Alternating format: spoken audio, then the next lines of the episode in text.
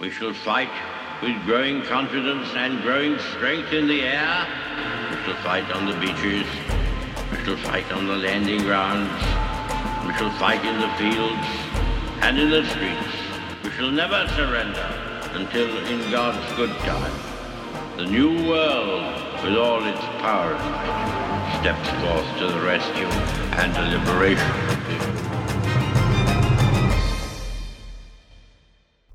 In times of universal deceit, truth is the only rebellion left. On today's show, I'm going to ask the basic question why in the world isn't the church, conservatives, those who believe in conserving the time tested truths of God, the revelation of God, the reality of God, the reality of our existence, why isn't the church stepping forward and defending the dignity of women and the innocence of children. I'm Dr. Everett Piper, and this is The Rebellion. Good morning, and welcome to The Rebellion. Thanks so much for listening into the show. Today's topic is the church, conservatives within the church, and I'll define that as those within the church, those within our culture the body of Christ that still believes in conserving the time tested truths of God biblical revelation, natural law, the evidence before our very eyes of our natural and spiritual existence. Why isn't the church stepping forward and defending women? Why aren't we stepping forward and defending the innocence of children? Why do we find so many within the church, within the conservative movement, that are sitting silent on the sidelines? That's today's show. That's the basic question. I'm going to use a story out of Lifeway's, Lifeway research that tells us that only three out of four Protestant pastors in the United States think that it's morally wrong to identify as a gender different than your biological reality, different than the way you were biologically born. Only 77% of Protestant pastors think that it's morally wrong to change biological gender via hormonal therapy or surgery. That's what Lifeway Research is reporting. Now, some of you may be thinking, well, it's 77%. Well, why isn't it 100%?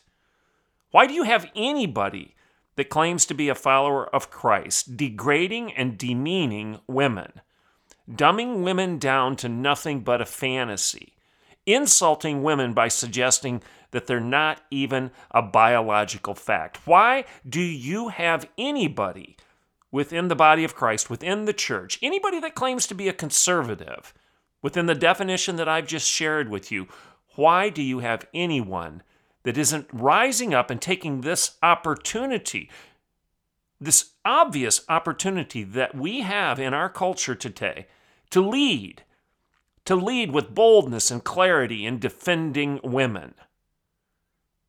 That's today's show. I'm Dr. Everett Piper, and this is The Rebellion, and I'll be right back in a couple minutes. Okay, welcome back to The Rebellion. So, what I want to deal with today is this issue of a missed opportunity. You know, as I've shared uh, several times on this show with regard to my leadership philosophy and some lessons I learned while I was president of a university, Oklahoma Wesleyan University to be more specific, one of the things I learned is that Rahm Emanuel was right. And I've said I don't agree with much of anything that Barack Obama and Rahm Emanuel did in terms of policy and their priorities and their values. In fact, I would argue that Barack Obama tipped the scales. Bill Clinton started the ball rolling, and Barack Obama tipped the scales in terms of the lunacy and the subjective Uh, Gnosticism that's prevailing across the land right now. When he said he wanted to fundamentally transform America, he surely meant it and he surely did. And his chief of staff that he brought into the White House, Rahm Emanuel, is famous for saying, never let a good crisis go to waste. And I think that's very shrewd. Oh, they may have used that principle for evil, but the principle still stands. In times of crisis, you have opportunities to do things that you couldn't do otherwise. You know, the book of Esther in the Old Testament tells us that Esther was chosen for such a time as this. There was a crisis in the land, and God elevated her and gave her a position for such a time as this. We're also told in the Old, Old Testament of the story of Joseph, where he was sold into slavery. His brothers tried to kill him. This is not a good story. This is a story of sibling rivalry gone crazy. It, the dysfunction of this family, Jacob's family. And Joseph, being the youngest of the boys, was actually one that uh, his father favored, and that caused jealousy, and the jealousy resulted in hatred, and the hatred resulted in violence. They threw Joseph into a pit. They were going to leave him there to die, but then they saw a slave caravan traveling by, so they sold the kid into slavery, washed their hands of him, went back and lied to the father, and told Jacob that Joseph had been killed by a wild animal. Well, you know the end of the story. Joseph because of God's sovereignty and providence, he rises to power in Egypt. He's the second in command to the Pharaoh. And at the end of the story, while his brothers come down to Egypt seeking uh, relief from a famine, they don't know who Joseph is. Then they discover this. They're afraid that he's going to uh, exercise revenge. Uh, he has the power to kill them, torture them, put them in prison, whatever he wants to do, he has that power. But what does Joseph say? What's the point of me telling this story? At the end of this at the end of this particular story of Joseph, he says, What you intended for evil, God redeemed for good. In other words, for such a time as this, what others may think is evil, and they intend it for that, you can redeem it for good. And the Apostle Paul says, he tells us that all things work together for the good of those that love the Lord. So, my point here is to share some biblical references on how, in the midst of crisis, we are obligated to lead. And in fact, we can do things as leaders in a crisis that will shine because we'll stand out will stick out like a sore thumb if we would just be bold and courageous. And in this Lia Thomas situation, I mean, this is crazy. You've got a man that's competing against women, he's destroying them, and the church isn't leading. Conservatives aren't leading. You're buying the lie. We're doing exactly what George Orwell described in 1984, where he says this The party told you to reject the evidence of your eyes and ears. It was their final, most essential command. One more time George Orwell, 1984. The party told you to reject the evidence of your eyes and of your ears. It was their final and most essential command. In other words, the party, Big Brother said, ignore reality, reject the evidence that you see with your eyes and hear with your ears. This is our final. This is our final victory our most essential command. And how can you not stop and think of that when you look at this guy that has chosen the name Lia Thomas, who is towering above the competition, celebrating the fact that he just defeated women? And yet, the church is somewhat silent on this. Not everybody, some of you are speaking out. And you see women standing on the platform, almost cowering in the face of this giant that has culturally appropriated their space, their identity, their dignity, their sport, their scholarship. He's a thief. He's stolen things that are not his. He has stolen the identity, the opportunities. He has stolen the dignity of women. In fact, there's a guy on my Facebook who says this, and it's a perfect quote. He said, This is akin to stolen valor. So I'm not sure why anyone would truly feel like a champion in this situation. But then again, they are delusional already. So it makes sense in that regard. They believe whatever they want because they suffer from some sort of mental issue. Delusion number one, I'm a girl. Delusion number two, I'm number one. That's a quote from a guy on my Facebook thread to a post I put out there showing Lia Thomas with his hands raised up in victory over these women. Another person on my Facebook thread says this This is the ultimate participation trophy. Literally, the only thing Mr. Thomas won was the privilege to participate in competition for which he is not qualified.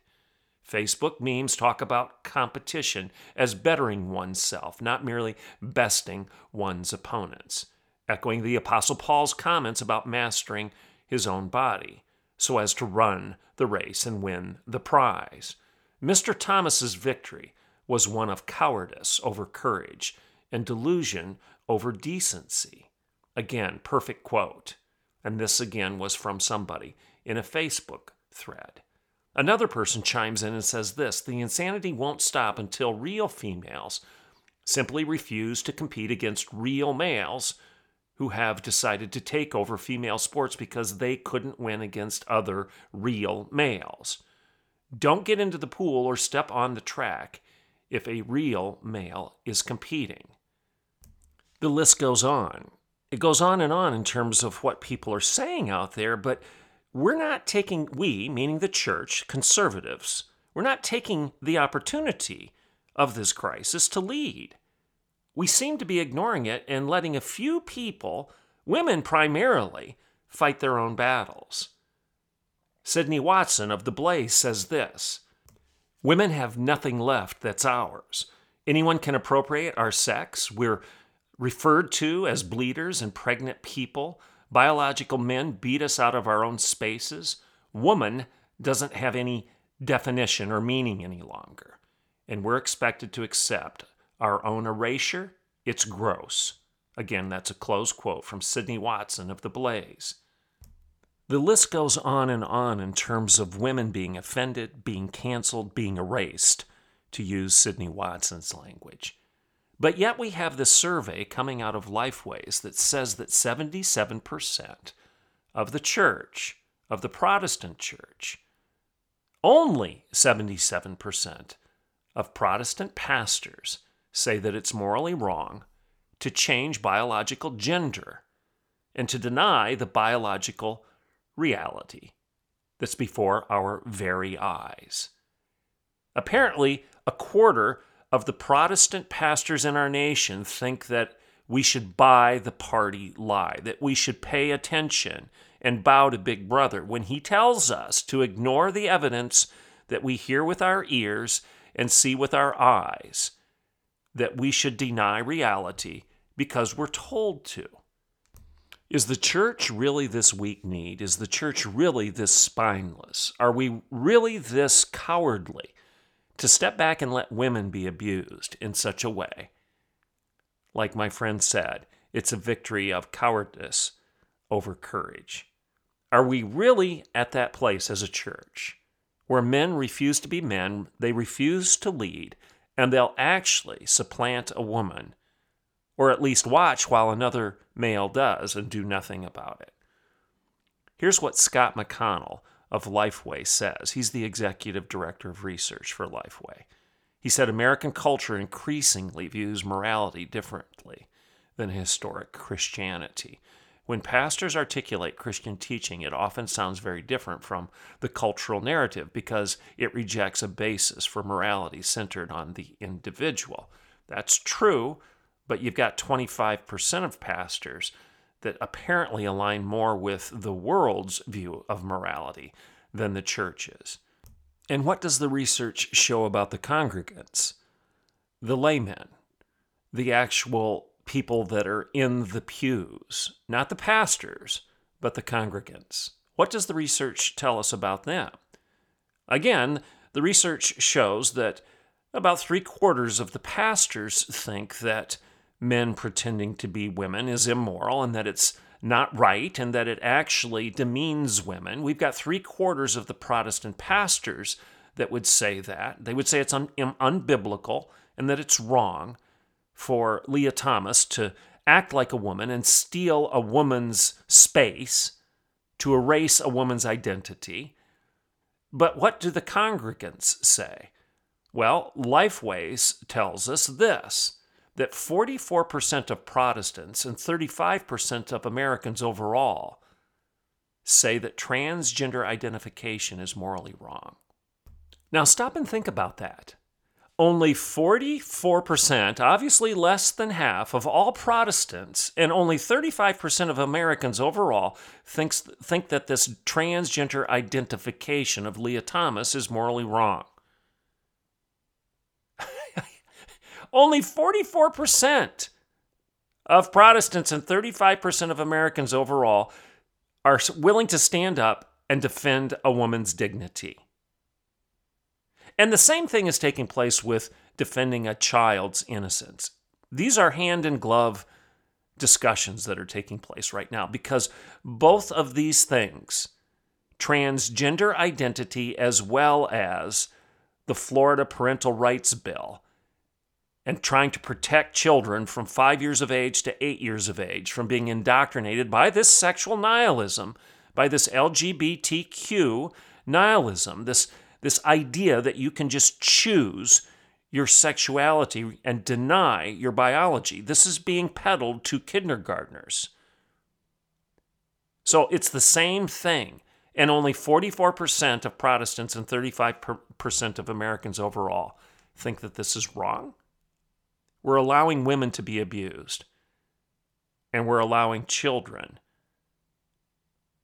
to be used as lab rats in this experiment of social engineering. More from Lifeways. While most Americans accept the biblical narrative of God designing male and female, pastors take changing that design much more seriously than the congregants, he said. Lifeway cited research from Gallup stating that only 0.6% of American adults identify as transgender, and a number that includes 1.2% of millennials and 1.8% of Gen Z. Now, do you see how that percentage is climbing? Do you think it's climbing because all of a sudden something changed in terms of DNA and genetics and the predisposition of people to be trans. No, nothing has changed. Nothing has changed other than information. Ideas have consequences. And as we continue to peddle these ideas to our progeny, of course, the percentages of those people buying into the lie is going to increase. Thus, the reason to have the parental rights bill in Florida that protects kindergartners from further indoctrination. More from Lifeway. Nearly half of pastors surveyed, or 48%, said they know someone who is transgender. Another 41% said they don't know any transgender individuals. Mainline Protestant pastors, 63%, are more likely than evangelical clerics, 45%, to say that they know a transgender individual. Methodist pastors at 63% top the list of clergy, who are more likely to know a person who identifies as trans versus 40% of Pentecostal clergy. So, again, this seems to indicate that you're known by the company you keep. And it's also an indication that you're known and you know others. I'll say that again. You are known and you know others through the worldview that you embrace. You see yourself and you see other people. You define yourself and you define other people by virtue of the worldview that you hold dear, the ideas that you think are important. And if you buy the lie of subjective identity, you're going to therefore buy the lie that all of these people around you are trans that's who they are. That's their identity. And I've said it a thousand times. When we bought the lie, when we drank the Kool Aid of subjective identity claims, when we when we started parroting this nonsense that our identity is nothing more than the sum total of our inclinations, that we define ourselves by our desires, when we bought that lie, we opened up Pandora's box and we released the kraken of this crazy, this crazy cultural corruption of the soul and the mind on our kids and on our entire country. Christians of all people, the church of all organizations, should understand what I'm saying right now. For, for any pastor or priest to say that he knows a bunch of transgendered people. No, you don't. You know people. They're not trans. You know people. They're not homosexual. You know people. They're not heterosexual. I've quoted Gore Vidal many a time, a man who was not a Christian, a man who was very debauched in his sexual life, but he even understood that there is no more such thing as a heterosexual person than there is a homosexual person. These are behavioral adjectives. Close quote, Gore Vidal. But yet we've got pastors that don't get this. They've actually bought the lie that you're defined by your desires. And again, the church of all places, Christians of all people should understand that we are defined by our Lord and not our libido. We've completely lost the core of the gospel if we buy into these subjective identity claims and we start parroting the lie that our desires define us.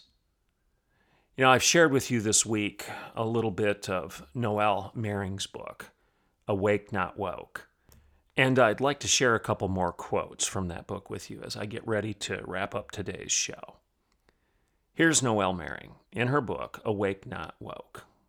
It's a perfect summary to this whole discussion of abandoning women, to the delusions of the male libido, the refusal of the church to defend the dignity of women, the cowardice of men standing on the sidelines and watching women be degraded. Here's Noelle Mering from her book Awake Not Woke. And here's the quote Woke ideology replaces intelligible principles with distorted ones, resulting in incoherence and chaos. What if, under the guise of eradicating bigotry, we have entrenched it? What if, in trying to coexist, we have siloed ourselves into warring tribes? What if, where once there was civic friendship, we have introduced resentment and division? Close quote. Noelle Mering. Now, hear her again. Woke ideology replaces intelligible principles with distorted ones, resulting in incoherence and chaos. What if, under the guise of eradicating bigotry, we have entrenched it? What if, try, in trying to coexist, we have siloed ourselves into warring tribes? And what if, where once there was civic friendship, we've introduced resentment and division? Great questions. She's essentially, rhetorically, pointing out that we're getting the exact opposite of the ideals we claim to hold dear. I'll add a couple questions with the same cadence as the questions that she just asked. What if, in our fighting for feminism, we have canceled the female? And what if, in our march for women's rights, we no longer treat women as if they are even real? This is what we're doing. Noelle Mering again says this the woke movement is not only destructive, but incoherent. I read this quote to you yesterday, and I want you to hear it again in this show because this is the point. The woke movement is not only destructive, but incoherent. It's a war of words against the word. It's a revolution which elevates will over reason, the group over the person, and human power over a higher authority. What is rejected is the Logos himself. The Logos is the mind, the reason of God, communicated in the person of Jesus Christ, who is the authority over all. Whether explicitly or not, says Noelle Mering, he is the ultimate target of the woke revolt. You can't get much more prescient and clear than that. This movement is destructive. It destroys the very identity of women and destroys the innocence of children. It destroys men by telling them that their masculinity is toxic and that it's poisonous to everything that they touch. It destroys the family by tearing it down. Black Lives Matter says that one of their key goals is the destruction of the nuclear family, the queering of the patriarchal structures of Western civilization. It destroys feminism. You can't be a feminist if the feminine doesn't exist. This is the nature of the woke movement, and you're seeing it unfold before your very eyes. The woke movement is destructive and it's incoherent. Talk about incoherence. There is no coherence whatsoever in claiming that Title IX is important and that it's a law that should be preserved and upheld because it promises women equal access and equal opportunity to sports, facilities, scholarships, and whatnot, and then turn around and claim under the auspices of Title IX that you're going to give men access to those things that the law just obligated you to provide to women and women alone. This is not coherent. This is the definition, the poster child of incoherence, irrational nonsense. I said it yesterday, and I'm going to say it again in closing. This is misogyny. This is the hatred of women. And this is also the abandonment of children. This is child sacrifice, and this is misogyny. It's the hatred of women. You can't be pro woman and then turn around and tell women that they're not real. And that men who want to pretend that they're something they're not have the right to steal a woman's very identity. As I said earlier, this is akin to erasing women and how could you be more degrading to any person than to erase them from the very cultural discussion? It's time for the church to grow a spine and lead and be pro woman, be the true feminists because we believe in the female. I'm Dr. Everett Piper, and this is The Rebellion.